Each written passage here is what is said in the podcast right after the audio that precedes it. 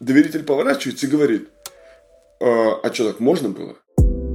Да, я придумал новую профессию, и архитектор бизнес-партнерств помогает настраивать и поддерживать отношения в партнерстве. И я потихонечку начал их проводить сначала там за немного денег, а, а потом за много денег, потому что ценность высокая в этой штуке. Ну, то есть при том, что там одна сессия стоит у меня от 600 тысяч, то это вот примерно 5 миллионов выручки в месяц. Всем привет! Это Настя Егорова и мой подкаст «Выросли стали». Подкаст для тех, кто ищет профессию своей мечты. Выпуск каждый понедельник – и сегодня у меня в гостях архитектор бизнес-партнерств, автор технологии «Партнерская сессия» Дмитрий Гриц. Дмитрий расскажет о том, как придумал себе профессию и начал хорошо на ней зарабатывать. И, конечно же, кто такие архитекторы бизнес-партнерств и что они там строят в выпуске. Часто, я бы даже сказала почти всегда, под словами «найти профессию мечты» мы подразумеваем «найти вакансию мечты». Звучит как цель, которой нужен план – Нужно оформить резюме, портфолио, грамотно написать сопроводительное письмо и, конечно же, разработать собственную стратегию поиска вакансий мечты. Учебник Тинькофф журнал позаботился о вас, мои дорогие слушатели, и выпустил курс «Как найти подходящую вакансию и рассказать о себе». Курс является частью карьерной триады курсов. Там же про то, как готовиться к собеседованию, как обсуждать условия и деньги на новой работе.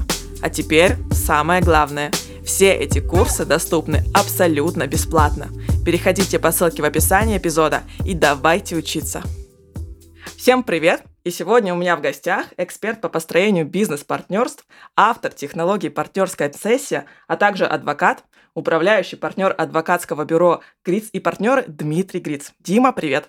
Привет, привет, Настя. Я единственное изменилось может быть, так. не так давно, но тем не менее изменилось, что я не управляющий партнер, я теперь отдыхающий партнер. У меня есть партнер, Отдыхающий который, партнер. Да, угу. который будет работать. Но хорошо, что мы сказали, потому что так мы обратим внимание. Я, в общем, в адвокатском бюро я отдыхающий партнер. Ага. А чем занимается отдыхающий партнер? Отдыхает, разумеется. Угу ты справляешься со своей задачей? Эм, я не знаю, мы пока метрики не поставили, но ага. э, управляющий партнер, он управляет. И знаешь, когда ты молод, ты вообще очень многие люди, и там, я не знаю, если посмотреть сериал «Сьюз», то все стремятся быть управляющим партнером. Uh-huh. А, а со временем, когда тестостероновый период проходит и наступает uh-huh. посттестостероновый период, то ты все больше хочешь быть уже отдыхающим партнером, не хочешь быть главным, хочешь быть богатым. И uh-huh. поэтому, э, в общем, э, наступает другой период, ты говоришь, слушай, ты берешь бразды правления, держи, вот тебе полномочия. А сколько тебе лет? Мне 35, а когда выйдет выпуск, наверное, уже будет 36. Пару недель э, и будет 36. Угу. Так, мне осталось совсем немного времени, чтобы стать отдыхающим. Класс. Это зависит от интенсивности. Ну, то есть, наверное, есть э, от интенсивности и от проекта, и от того, как долго ты этим занимаешься. То есть, я занимаюсь адвокатурой, наверное, лет 12, о юриспруденции э, с 2008, сколько там, лет 15. Эм, и в целом, как бы уже прошло достаточно интенсивное время было, э, чтобы угу. стать отдыхающим партнером в адвокатском бюро. При этом я вполне себе э, суперактивно работающий как раз в партнерских сессиях. Это другое направление. То есть адвокатское бюро это такая, это юридические услуги для бизнеса. Мы там угу. защищаем предпринимателей по всем вопросам. А партнерские сессии это такое ответвление, которое я создал и в котором мне очень нравится быть управляющим партнером. Угу. Вот как раз про это мы сегодня с тобой и поговорим. Чем вообще занимаются архитекторы бизнес-партнерств? По сути, ты придумал новую профессию, верно? Да, я придумал новую профессию, и архитектор бизнес-партнерств помогает настраивать и поддерживать отношения в партнерстве. То есть архитектор бизнес-партнерств, он это человек, который глубоко вникает в суть и в качество отношений между совладельцами бизнеса и помогает им настроить такие отношения. Эм, специально говорю слова прям точно подобранные, потому что я не строю бизнес-партнерство за партнеров. Я лишь настраиваю их. Вообще не бывает как бы плохих конфигураций. Бывают они не настроены, знаешь, как музыкальный инструмент. То есть их нужно просто как бы созвучие поймать. Люди, которые делают вместе бизнес, чаще всего не замечают этого, но они не обращают внимания на собственные отношения, из-за этого э, такие партнерства не очень долго живут или не очень комфортно существуют. Ну, то есть, вот мы с тобой решили собрать какое-нибудь, не знаю, дело. Э, и мы такие, да, ну, Настя нормальная, Дима нормальный, поэтому давай побежали вместе. А на самом деле так и есть, но нам нужно просто познакомить наши нормальности. Э, какая нормальность у тебя и какая нормальность у меня относительно того, там, не знаю, сколько нужно работать э, в неделю, к чему мы стремимся, какой бизнес строим, чтобы он без нас работал или чтобы мы всю жизнь работали. Ну и вот всякие такие штуки. Нет правильных и неправильных ответов, есть как бы совпадающие у нас ответы и есть несовпадающие. Чем раньше мы uh-huh выявим несовпадающие, тем меньше конфликтов у нас в будущем будет. Вот этим и занимается архитектор бизнес-партнерств. Угу. То есть ты помогаешь внутри одной компании, правильно, партнерам да. сосуществовать. Да. Не между, например, две компании решили повзаимодействовать друг с другом в рамках какого-то, например, там, не знаю, заказа, дела. Этим ты не занимаешься? Этим я не занимаюсь просто потому, что это не совсем как бы рентабельно. То есть угу. партнерские сессии – это вот этот процесс настройки. Это достаточно трудоемкий процесс, от этого он достаточно э, дорогостоящий. А значит, либо, либо этот, вот этот заказ или совместная сделка должна быть многодесятки миллионная, наверное, либо, ну, либо в этом не особо есть смысл. Uh-huh. Да, то есть там, ну, чтобы ты понимала, просто э, услуга там партнерской сессии стоит там от 600 до миллиона где-то. Э, там на двух партнеров это 600 тысяч, на четырех партнеров это там миллион. Эм, и поэтому нужно как бы, и нужно потратить не только даже деньги сейчас, потому что много предпринимателей понимают, что деньги-то ладно, нужно потратить достаточно времени еще. То есть там как бы, если есть две стороны, то там 6 часов работы. Э, и в этом смысле, конечно, по большим заказам так тоже бывает. Бывает, например, коллаборации. У меня была партнерская сессия, большой федеральный застройщик и федеральный ресторатор. И они договаривались, что в каждом новом ЖК будет ресторан вот этой сети, э, соответствующий уровню жильцов, ну там, типа целевой uh-huh, аудитории. Uh-huh. И вот такая партнерская сессия, конечно, тоже может быть. В целом это достаточно большой проект, чтобы там тоже договариваться детально. И на самом деле очень крутая была сессия, честно сказать. Э, потом, если что, о ней расскажу. Угу. А смотри, удается ли за одну сессию разрешить все вопросы? И что получается в итоге? В итоге выходит какой-то документ, правильно, который подписывают две стороны. Да, э, в итоге выходит договоренность письменная, угу она не важно, что она там, в виде какого-то документа или не какого-то документа. То есть, сущностно, э, нам нужно с тобой о чем-то договориться, но оставив договоренность устной, мы на самом деле не создаем договоренности. То есть, что не записано, того не существует. Потому что какая-то договоренность есть в твоей голове, какая-то в моей голове. Время э, деформирует наше представление и вообще говоря мировоззрение о мире. Э, и дальше мы потом не то чтобы не вспомним. Наш мозг будет нас защищать от того, чтобы мы вспомнили неудобный для себя вариант или невыгодный для себя вариант. Поэтому очень важно объективизировать эту договоренность. И поэтому, э, да, итогом является партнерское соглашение. Это письменная договоренность. Можно ли договориться обо всех вопросах? Нет. И в этом нет задачи. Mm. На самом деле жизнь намного многограннее, чем вообще любой, эм, как бы это сказать, любой процесс. То есть, да, у меня есть опыт там, типа, больше, чем 200 партнерских сессий. И да, я, скорее всего, представляю, то есть, не знаю, подкастеров у меня было человек 6, наверное, в смысле пар 6. Э, я представляю, о чем люди договариваются, о чем им следует договориться, когда они пишут общую книгу или делают общий подкаст. И из этого проекта потом вырастет какой-то большой проект. И да, здорово там договориться о том, как мы утверждаем гостей, меняем ли мы названия, с кем мы интеграцию проводим, с кем не проводим и так далее. Но не о всех вопросах мы можем договориться – и в этом нет ничего страшного, потому mm-hmm. что на самом деле партнерская сессия это не конец работы над партнерством, а начало его работы. То есть это как бы начало нашего фокусирования на наших отношениях. А дальше мы каждый месяц, во-первых, есть поддержка партнерства, мы сопровождаем эти партнерства, и каждый месяц любому партнеру есть куда выгрузить свои недовольства и как-то, в общем, э, поделиться этим. Во-вторых, сам факт того, что у них был классный позитивный опыт, что они о чем-то договаривались, позволяет им в будущем намного более эффективно находить решения. Дальше они могут без тебя справиться, например. Ты приходишь, да, в какую-то компанию, э, помогаешь им настроить все их сотрудничество, потом уходишь, дальше у них получается какое-то взаимодействие между собой без тебя. Да, ну, конечно, получается. Ну, то есть, они же каждый день взаимодействуют. Э, нет, ну, это же взрослые люди. Вот представь, э, ты просто... Э, это же не для каких-то, не знаю, юродивых людей. Это вот такая, как ты, взяла бы еще своего друга или подругу, или, не знаю, мужа, сестру, неважно, и с кем-то вы делали бы бизнес, любой. И могли бы вы взаимодействовать от того, что вы со мной поговорили. Конечно, могли бы, и вы дальше каждый день бы взаимодействовали. Мы просто раз в месяц бы встречались и как-то синхронизировались. Угу. И это знаешь, как... Ну, я не побоюсь этого сравнения, как, я не знаю, ты бы смогла сама себе рассверлить дырку э, в зубе. Ну, в целом могла бы. Ты взяла бормашину, взяла бы зеркало, ну, типа, прицелилась. Ну, я бы смог, например, и рассверлил. Хотелось бы мне так делать? Ну, нет, скорее не хотелось. Я бы хотел, чтобы это кто-то другой сделал. Вот это такая же штука, что в целом, как бы, я способен это сделать. Но зачем, если есть какая-то другая, э, другой человек, другая профессия, который, как говорит моя подруга Женя Суфиянова, э, я ей проводил несколько партнерских сессий, она говорит, очень удобно иметь человека, который задает за тебя неудобные вопросы. Э, и это, в общем, могут, но зачем?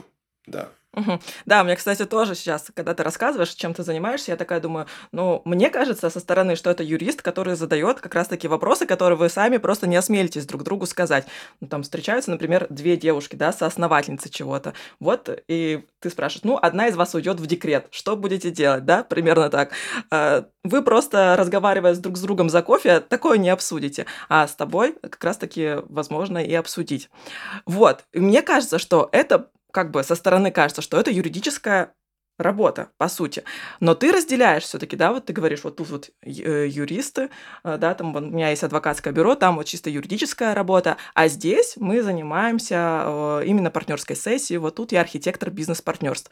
Какие нужны компетенции, навыки юристу, чтобы стать архитектором? Я думаю, что это совсем не юридическая работа, честно сказать. Потому что... Интересно. Понятное дело, что, знаешь, вот ты когда со стороны смотришь, не знаю, на какой-нибудь, на айтишника, на программиста, и говоришь, да блин, ну это ж все IT. Он у тебя там сисадмин, или он машин learning инженер, или он там фронтенд разработчик. Ты говоришь, слушай, все IT, ты все можешь мне винду переустановить, понимаешь?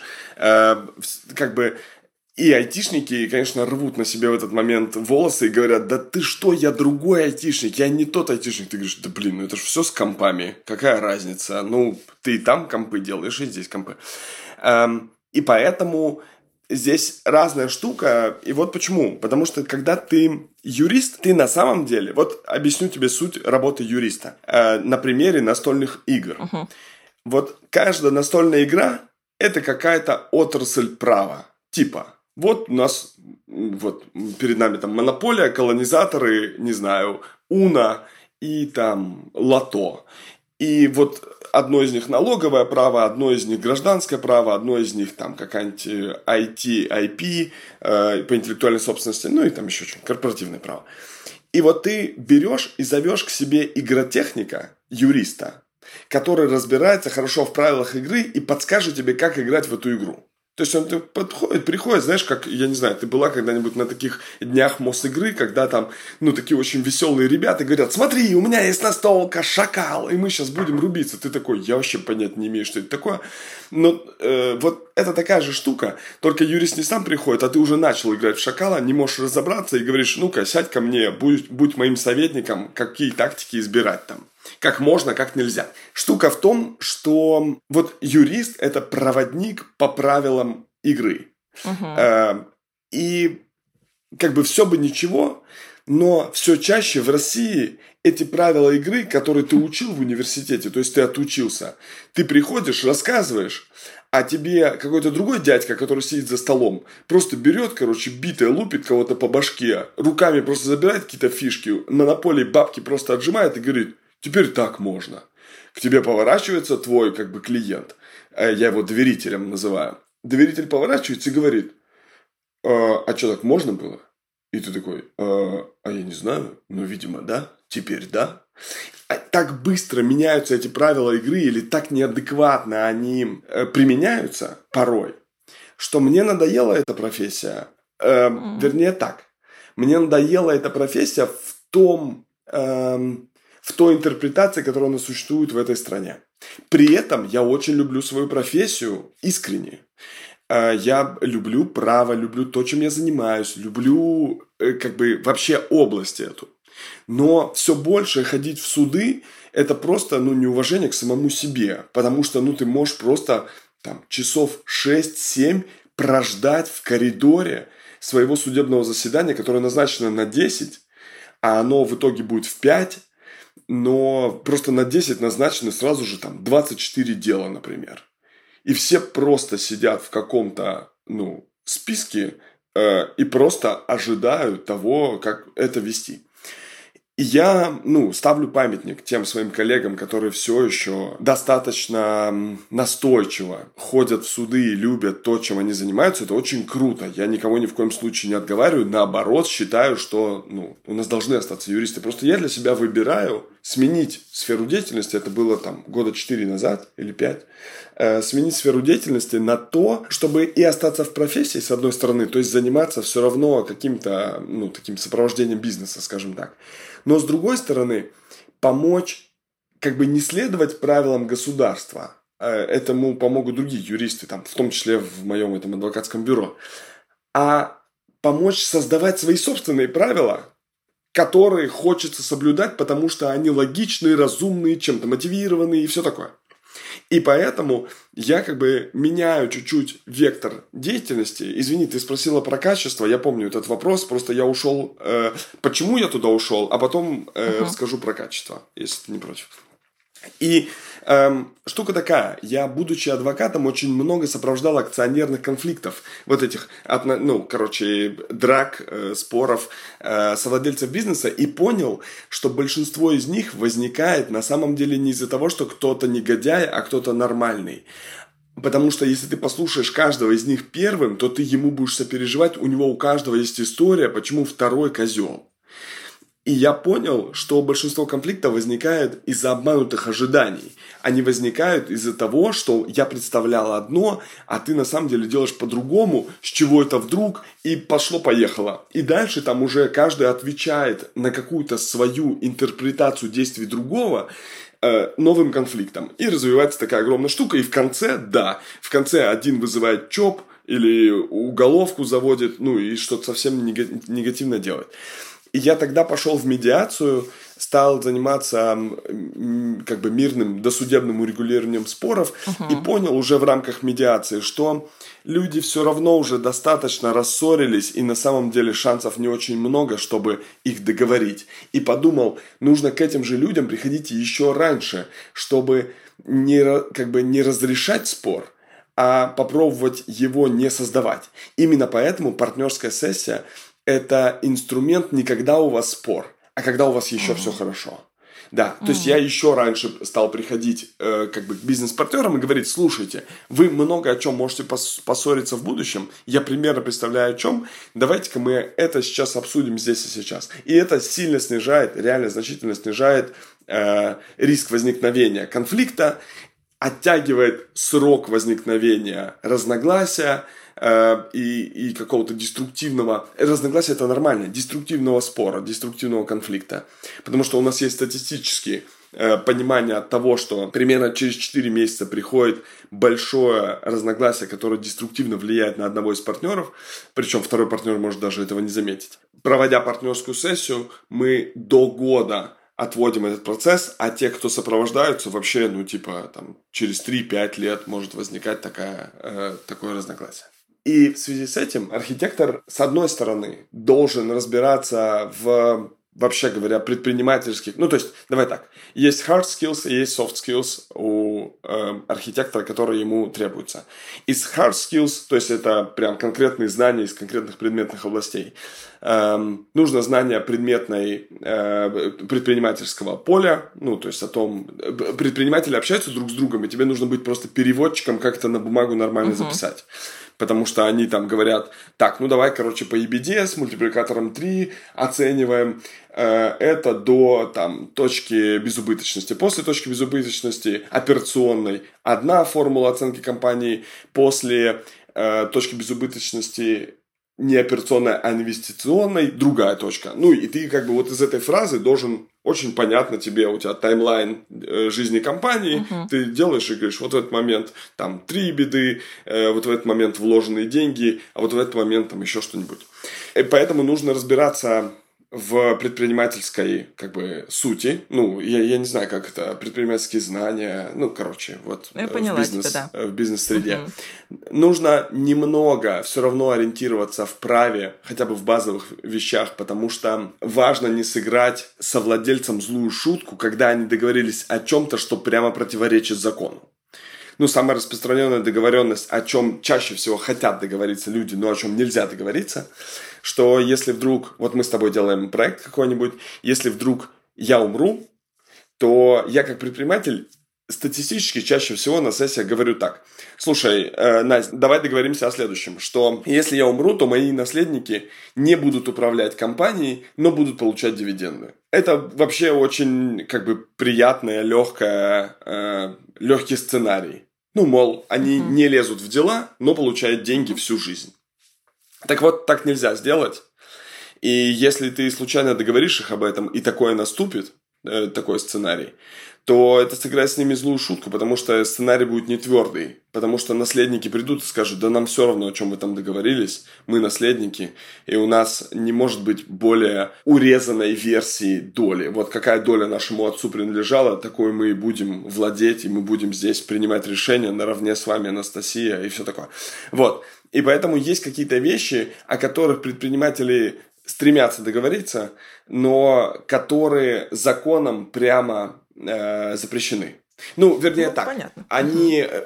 они прямо ограничены. На самом деле такую, такую штуку тоже можно реализовать, такую договоренность, но там просто чуть, чуть сложнее. То есть просто записать в партнерском соглашении такой фразы будет недостаточно, чтобы, чтобы реализовать замысел предпринимателя. Вот надо немножко разбираться в праве. Я думаю, что еще нужно э, разбираться в фасилитационных э, инструментах, и я думаю, что это тоже hard skills. Эм, я думаю, что нужно как бы понимать динамику беседы и там, ну, может быть, даже какое-то психологическое образование, психологические знания о том, почему сейчас человек закрывается, что под его позицией, что у него там, какие интересы, потребности и так далее. Ну, наверное, с э, жесткими навыками закончили. Теперь мягкие навыки – это любознательность, это любознательность в смысле, вот в чем проблема большинства юристов, которые учились у меня на архитектора бизнес-партнерств, в том, что они знают, как правильно. И вот это знают, как правильно, им сильно мешает услышать партнеров. То есть они такие, стойте, я вам сейчас расскажу. Это самое стрёмное, что может делать как бы начинающий архитектор бизнес-партнерств. Архитектор бизнес-партнерств, он любознательный, он говорит, давайте, ну, он слышит стороны, слушает их, он умеет задавать вопросы, он умеет э, как бы строить диалог и вообще говоря э, вести за собой, потому что все равно это темень и незнание. Люди такие, а, я не знаю, какие вопросы нужно обсудить. И он как бы спокойно их транслирует, какие вопросы нужно обсудить, какие есть ответы на эти вопросы и все такое. Я думаю, что... Ну да, это любознательность, коммуникабельность. Эм, я думаю, что это внимание к деталям, потому что у людей все равно возникает, ну, то есть, люди говорят, это что попало, как бы, не сильно следят за своим э, формами выражения. И не со зла это делают. Но ты просто, как бы, обращаешь внимание, что там, например, э, ты говоришь, Дим, как будем оценивать эту компанию? Я говорю, ну, вот такая оценка. И ты говоришь, ну, пока меня это устраивает. Э, в этой фразе самое главное слово «пока». Пока. И да, и важный архитектор, ну, как бы хороший архитектор говорит, Анастасия, круто, сейчас зафиксировали. Скажите, что, э, как бы, что поменяется, в какую сторону поменяется эта формула, потому что у вас там есть слово «пока». Или что оно означает. Э, в чем вот эта э, краткосрочность, ну, или, как бы, использование настоящего момента. И дальше ты как-то начинаешь рассуждать. Ты говоришь, ну, потому что вот мы купим там еще здание, и важно будет это учесть. Ну, и ты такой, спасибо, это крутое, крутое замечание. Давайте дополним, что как только купится какой-нибудь еще актив, то стоимость актива рыночной недвижимости тоже будет добавлена к этой стоимости. Все согласны? Все согласны? Все прекрасно. Так, кажется, я немножко начала понимать, что такое партнерская сессия. А, ты сам сейчас сказал, что твои юристы, которые у тебя на курсах, да, обучаются э, стать архитектором бизнес-партнерств, то есть у тебя в основном юристы, правильно? То есть через юриспруденцию все равно путь к архитектуре. Нет. А, ну, как бы у меня есть юристы, которые учатся на этом курсе, и да, у них вот такая проблема. Ну, то есть я сказал, у юристов, которые учатся у меня на курсе архитектор бизнес-партнерств, у них возникает вот эта штука, эм, типа знания всего, я знаю, как правильно.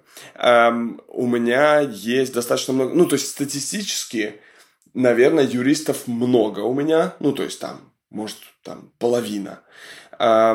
И, но это ровно потому, что я в целом как бы достаточно э, у меня достаточно высокий как бы социальный капитал среди юристов, скажем так. То есть это просто следствие того, что я давно занимаюсь э, юриспруденцией, я там работал в двух университетах, и, короче, меня uh-huh. в какое-то время э, длительное в жизни э, окружали юристы, и поэтому они занимались на курсе и купили эту франшизу.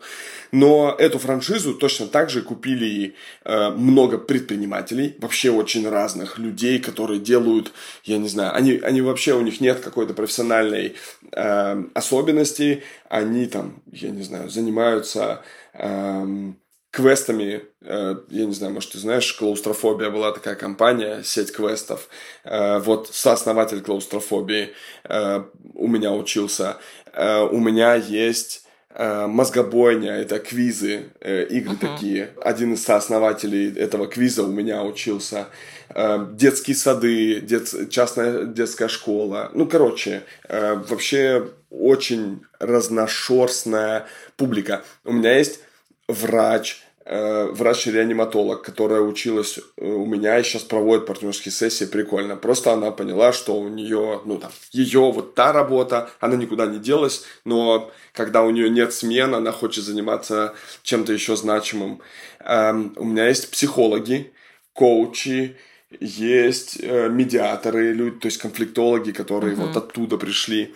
Эм, ну, то есть на самом деле правда очень разношерстная публика, которая сейчас э, вот эту профессиональную франшизу архитектора бизнес-партнерств использует у себя в работе. Угу. Сложно ли найти себе первого клиента, когда ты закончил курсы архитектора бизнес-партнерств? И насколько велик спрос в этой сфере на профессионалов? Ты знаешь, я по-разному, по-разному возникает у архитекторов. То есть есть архитекторы, которые говорят, блин, я не могу никак провести там свою первую коммерческую партнерскую сессию. Такие есть. А, есть, ну, то есть они говорят, я бесплатных уже провел 3-4, а первую все не могу платную провести. Я говорю, а ты зачем проводил бесплатные? Ну, потому что сам был не уверен в своих силах. Я говорю, ну, так в это, это же чувствуется. Ну, то есть это же чувствуется в том, что ты как бы все еще на кошках хочешь тренироваться, а тут вдруг кто-то возникнет первый, которого ты будешь эм, э, проводить ему партнерскую сессию э, за деньги.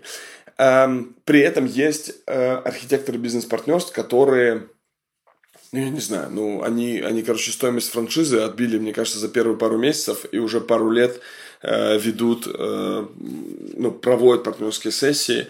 Спрос э, ну, велик или нет, сложно сказать. Ну, давай так. Эм, вообще говоря, мысли у предпринимателей, что над партнерством нужно работать, нет. Э, это как, ну вот, знаешь, типа э, бизнес-план сделать. Люди примерно понимают, что все-таки нужно делать бизнес-план. Вот на таком уровне э, нормы гигиены, что нужно проводить партнерские сессии, такого нет. При этом после любого моего выступления очень много людей подходят и говорят, так вот, как все одновременно как бы просто и сложно. То есть, uh-huh. если бы я знал эту информацию, которую вы даете, не знаю, 10 лет назад, я бы не расторгся с двумя своими партнерами. Эм, и, ну и, в общем, и дальше причитают на тему того, что, эх, как же не своевременно знания, где же я был и все такое. Но это вот классические жертвы, которые рассказывают, почему, почему кто-то другой виноват в их бедах. Но, эм, ну, то есть, целом, когда люди слышат это, то они совсем не считают это типа инопланетным, они говорят, блин, это круто, нужно, важно и здорово. И все больше сейчас людей об этом говорят. Ну, то есть я там э, у разных Э, у разных предпринимателей, медийных в том числе, провел партнерские сессии никогда без скидок, всегда по обычной стоимости, никакого там нет трюка. И они по-честному за полную стоимость много рекомендуют меня, в том числе, не знаю, там, в своих YouTube-разборах. Uh-huh. Есть разные предприниматели, которые, проводя YouTube-разборы кому-то другому, говорят, слушай, вот у меня было партнерство, я у Димы Грица проходил эту партнерскую сессию, и вот так было, так, так, так и так. Э, и было круто, и тоже советую, рекомендую, призываю. И в этом смысле э, это набирает, это точно растущая э, отрасль, потому что люди как бы не считают, что это необходимо.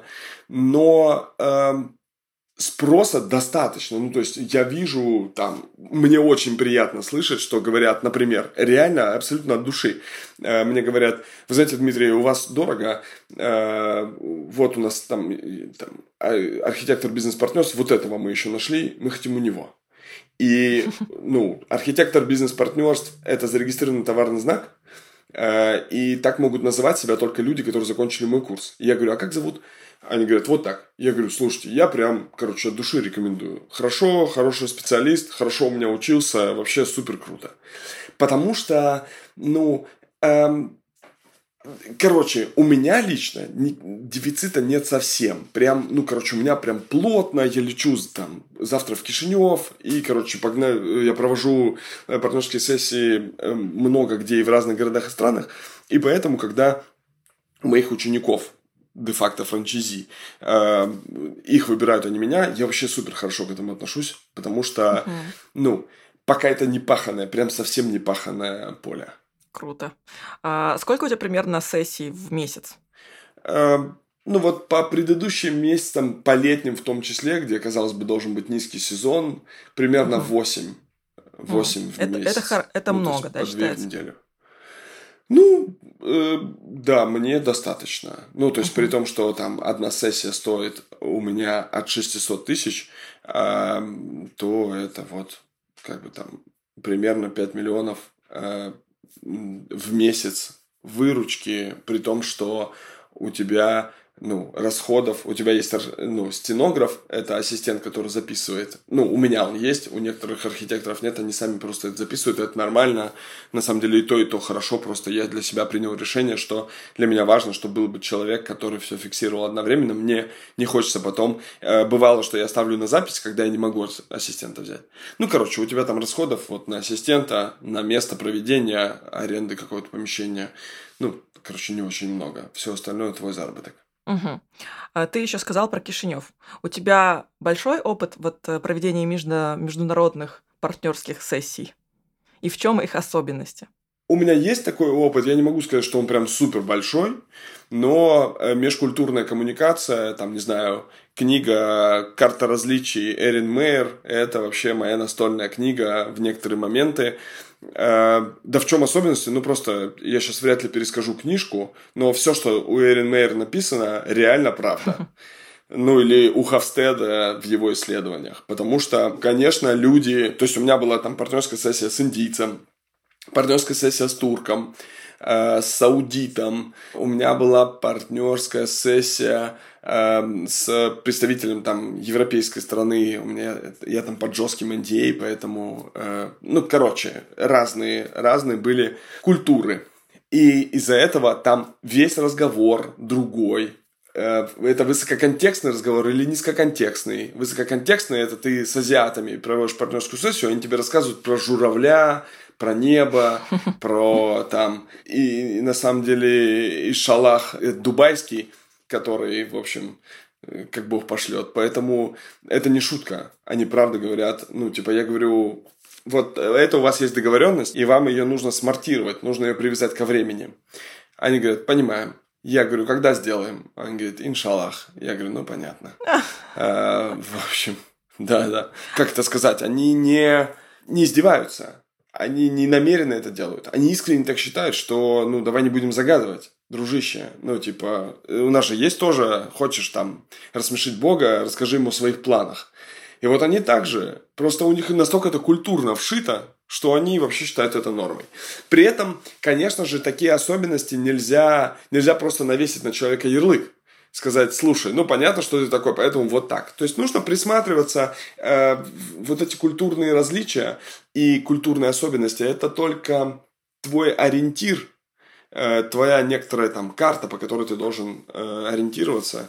Ну, а низкоконтекстная культура это какие-нибудь, не знаю, э, голландцы, которые просто в лоб лупят обратную связь куда конкретнее, как бы. Они говорят, ну просто это отвратительно. Очень жаль, что вот ты, мой партнер, опоздал сегодня. Это, ну, не совсем, конечно, надо что-то как-то с этим порешать. Вот. И такие особенности, на самом деле, даже внутри России внутри России есть тоже такие различия. Это Александр Аузан делал с командой тоже исследования про то, как разные регионы, ну, он чуть-чуть про экономику, но на самом деле поведенческие особенности тоже точно отличаются Татарстан и, например, там Камчатка. То есть Камчатка и Дальний Восток, они все очень быстрые и, ну, как бы прямые, вообще как палка. Я просто с Камчатки сам, и это правда так.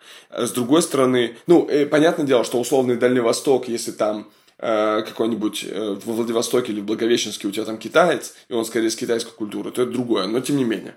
Э, Татарстан это всегда, как бы, всегда гостеприимный гостеприимная беседа без какого-то конкретного нет. Ну, то есть тебе всегда витиевато расскажут, почему, как бы, почему это может не получиться, еще что-то, но прямо нет, никто не скажет. Ну и здесь как бы важно понимать такую тоже особенность. Угу. Как это интересно на самом деле. То есть ты, когда готовишься к такой сессии, ты узнаешь про менталитет, про людей, что, какие у них там особенности. У, у тебя даже целый сезон подкаста сейчас идет э, в твоем подкасте, да. да, который, по-моему, называется «Архитектор партнерств». Вот, там целый сезон про разные страны. В общем, очень интересно. Прикольно. А, смотри, еще хотела спросить тебя, когда вообще заканчивается работа архитектора? То есть вот вы подписали, да, соглашение, и все. До свидания. Приятно было пообщаться. Эм, ну, смотри, работа архитектора в целом выражается в разных услугах. И у каждой из этих услуг есть конечный ценный продукт. То есть, если есть партнерская сессия, то есть архитектор бизнес-партнер проводит партнерскую сессию.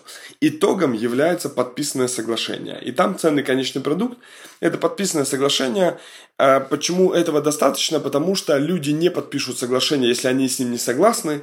А люди не подпишут, если они его не понимают. А значит, Э, тебе, э, ну, тебе достаточно самого факта подписанного соглашения заявлять, по крайней мере, об этом. Просто люди по ходу к подписанию этого соглашения придут, если они там согласны, прочитали его и все такое. Так можно было бы сказать, что это там ясная, понятная договоренность, которая принимается стороной и все такое. Ну, короче, это подписанное соглашение.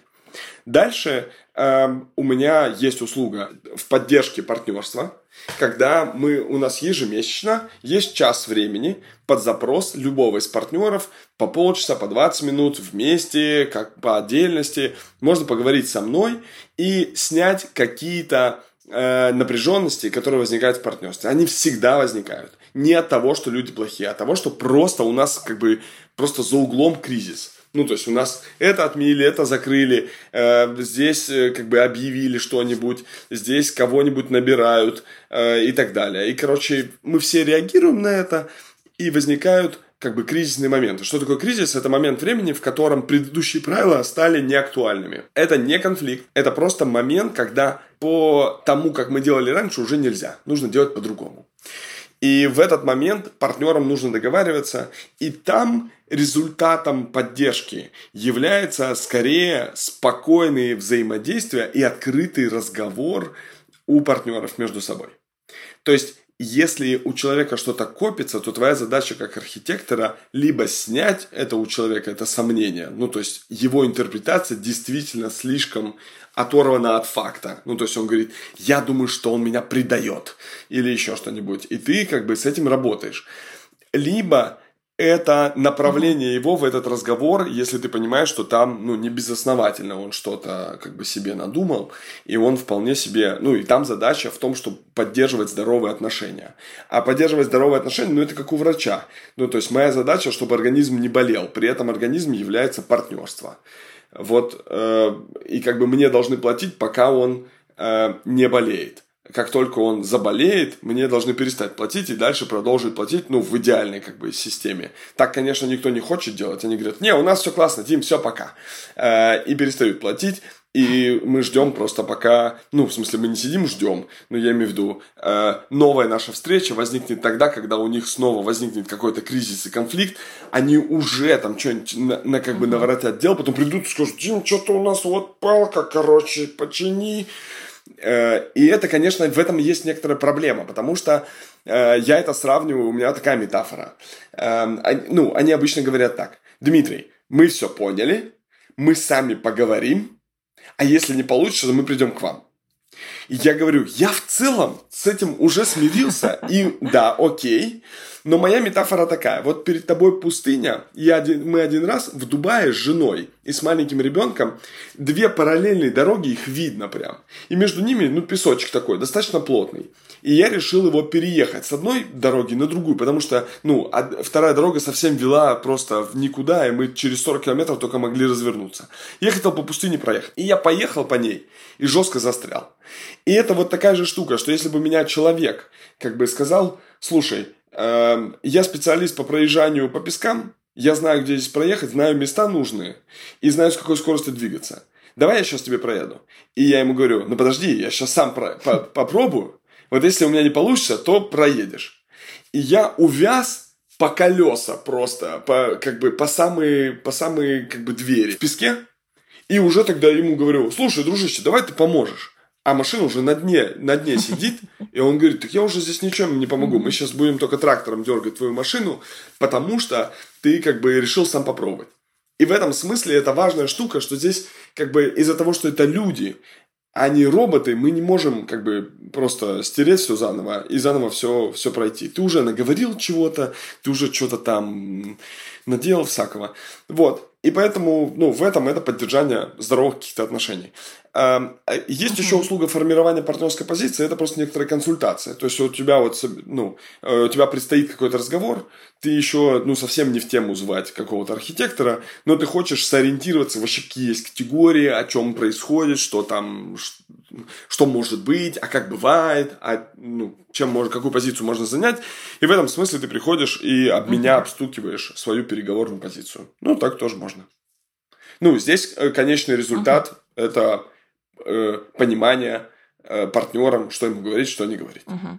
А смотри, ты еще рассказал, что ты, в принципе, путешествуешь, да, ездишь из одного города в другой, там, из одной страны в другую на эти партнерские сессии. То есть формат онлайн, он не предполагается? Предполагается. Онлайн вполне себе существует и, и нормально. Просто в онлайне людям, ну, партнерам как бы вдвойне сложнее, им нужно дисциплину держать. То есть им нужно каждому сесть в отдельную комнату и по-честному договориться, uh-huh. что они не будут отвлекаться и будут в этом разговоре, и будут вовлечены. То есть в офлайне они могут чуть-чуть подрасслабиться, потому что там есть как бы э, архитектор бизнес-партнерс, который поддерживает динамику этого разговора, видит реакцию, видит невербалику. В онлайне это очень сложно заметить. В онлайне сложно вырвать человека из его рутинного контекста, он может находиться дома, может прийти ребенок, э, может прийти супруг или супруга. Ну, короче, вот всякие, э, всякие такие моменты, угу. которые все равно никуда не деваются. Э, он может быть в другом часовом поясе, и у него уже ему он устал и все такое. Когда все собрались в одно место и прошел там день-два, то люди уже чуть-чуть адаптировались к этому разговору. Плюс все равно офлайн, как бы, э, как бы это сказать, офлайн присутствие, оно ну, все равно создает некоторую химию, э, такую э, в общем, диффузию физического присутствия, и это хорошо помогает. Но онлайн мы тоже проводим, э, с этим нет никаких проблем, просто нужно как бы побольше поработать с самим партнером, и нужно быть к этому готовыми. Угу. Какая твоя самая долгая сессия? У меня есть э, партнерство, которое, в котором четыре партнера, и они суммарно провели уже, мне кажется, 22 часа. Они провели... Это были разные партнерские сессии, но все в одно партнерское соглашение. Ну, у них много разных проектов, в каждом проекте разная конфигурация uh-huh. партнерств, разная конфигурация, в смысле там разные доли, разный функционал, разное вовлечение партнеров. И из-за этого у них, конечно, такая, как бы, э, такое одеяло большое, лоскутное, хорошее, хорошее, ну, то есть не в плохом смысле там Франкенштейн, а правда хорошее, но такое лоскутное одеяло из разных кусочков, такая большая-большая материя. Дима, давай перейдем к тебе, к твоей личной истории. Кем ты хотел стать в детстве?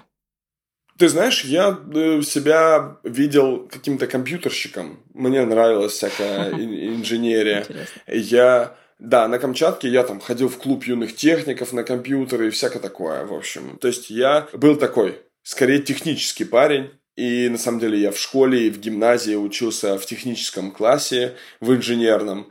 Э, всякое черчение было и всякое такое. И поступил я в МИФИ на факультет кибернетики. Я учился в инженерно-физическом институте на Каширке.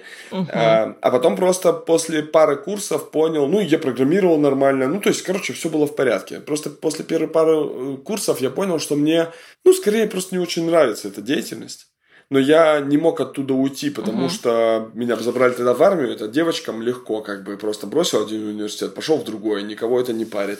А мне, я пошел на второе высшее и одновременно учился в двух вузах. Вот я МИФИ, факультет кибернетики, э, заканчивал как первое, угу. первое высшее, а второе высшее пошел в МГУ имени Кутафина, э, в юридический вуз, э, главный наш э, в стране. И одновременно закончил два вуза и стал инженером-программистом или программистом-математиком, что ли, по первому образованию и юристом по второму. Никогда не работал по первому образованию и всегда работаю по второму.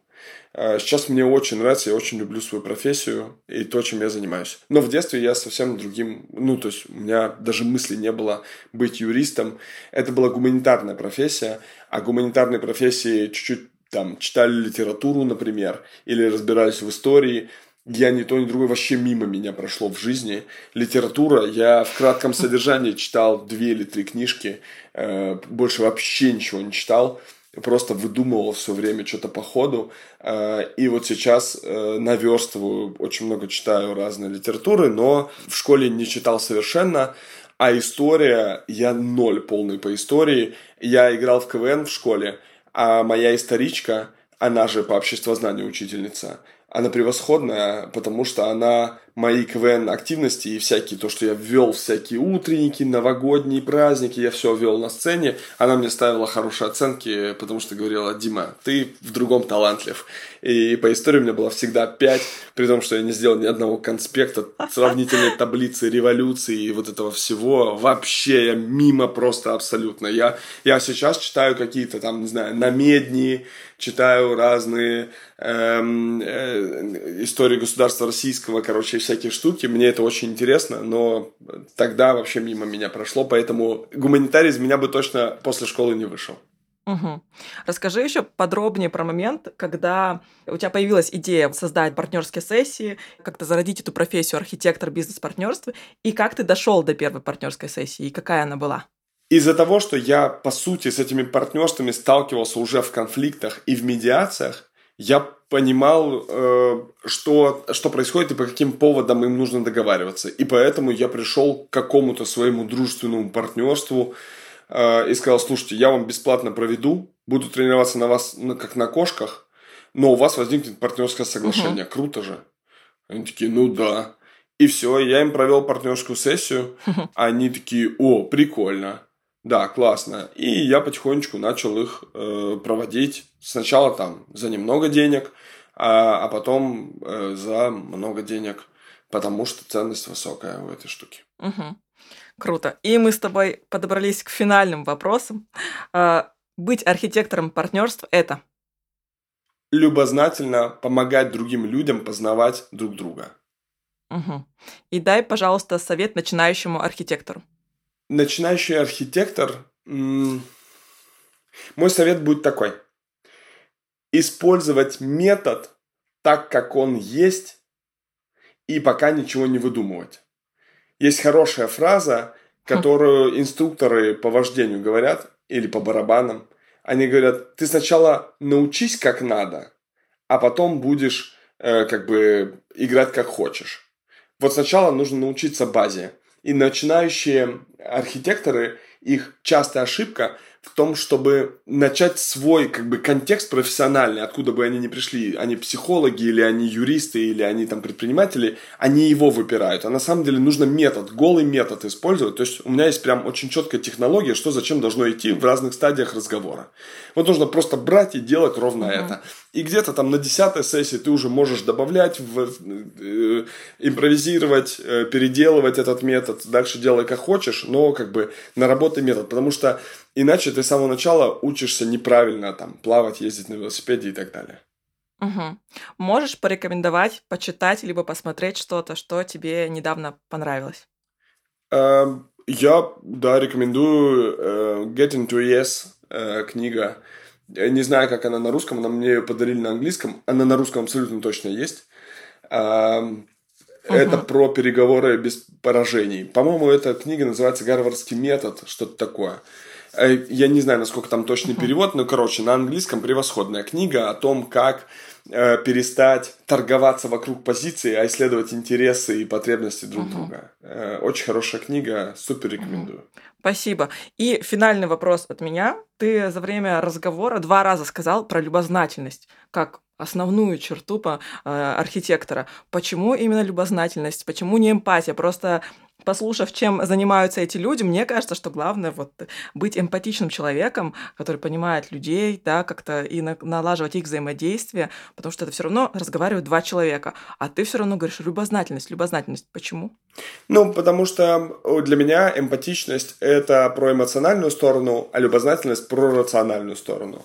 И я скорее рационал и такой человек как бы про твердое, не про «а вот что я сейчас чувствую», все такое. И поэтому эмпатичность точно да, но э, как бы большая проблема людей, которые пытаются проводить там такие сессии, они как бы рассказывают как надо, а на самом деле нужно заткнуться и слушать. И в этом вся проблема, ну как бы проблема в том, что ты нарабатываешь опыт, то есть я как бы очень много сессий, очень много партнерств, правда, я партнерств коснулся тысячи партнерств. И я правда знаю, как надо. Но если ты взрослым людям придешь и скажешь, вот так надо, то, скорее всего, ничего из этого не выйдет. Нужно услышать человека и понять, как его довести из этой точки к какой-то приемлемой точке, которую он хочет. Угу. Круто. Классная вообще мысль, чтобы зафиналить выпуск. Спасибо, Дима, что пришел, рассказал про свою профессию. Я ни с кем так не говорила про профессию много. Классно, спасибо, что рассказал очень подробно, интересно. Я думаю, всем будет интересно послушать. Да, все, спасибо. Пока-пока. Пока-пока. Спасибо, что дослушали эпизод до конца. Я очень рада и жду вашу обратную связь. Так что заходите в телеграм-канал «Выросли стали» и пишите то, что думаете.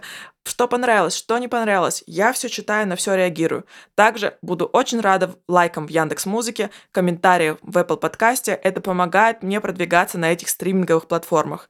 И еще в своем телеграм-канал «Выросли стали» я сейчас собираю вопросы для библиотекаря. Заходите туда, вы быстро разберетесь, куда писать эти вопросы, их нужно отправить голосовым сообщением, и вы услышите себя в следующих эпизодах.